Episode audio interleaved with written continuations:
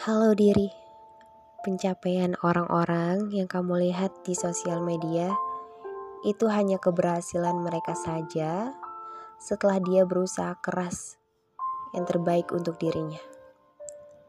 Proses yang ia lewati yang tak pernah kau tahu sebelumnya. Seberat apa, sejauh mana dia berusaha untuk mencapai itu semua. Mungkin juga ada orang yang berpura-pura senyum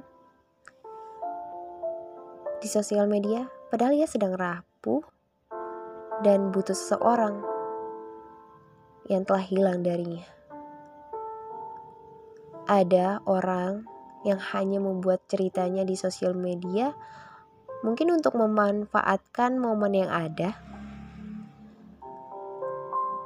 Ada orang juga menginspirasi orang-orang untuk bisa bersemangat. Ada juga yang berjualan di sosial media untuk menghasilkan uang. Berbagai macam orang mengekspresikan diri di sosial media. Ada pencapaian masing-masing.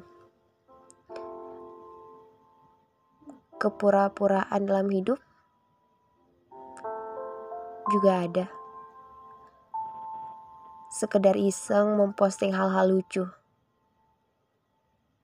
Dirinya mengira ketika memposting di sesuatu yang dikira alay di sosial media, padahal itu hanya pikirannya saja. Lagi pula itu kan akunya sendiri. Memikirkan perkataan orang tidak akan ada habisnya.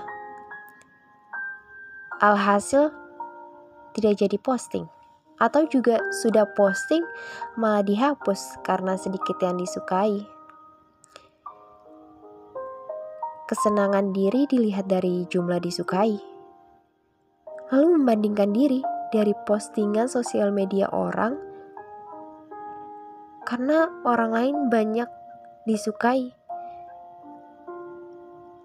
apalagi dengan pencapaian orang lain yang luar biasa. Kau sering sekali membandingkan diri. Hai diri, sampai kapan kamu membandingkan diri dari sosial media mereka dengan dirimu? Kamu tidak perlu sama dengan mereka. Lakukan yang kamu sukai tanpa harus memikirkan perkataan orang lain. Posting saja apa yang kamu sukai, selama itu tidak merugikan dirimu dan orang lain. Lakukan sesukamu, oke? Okay?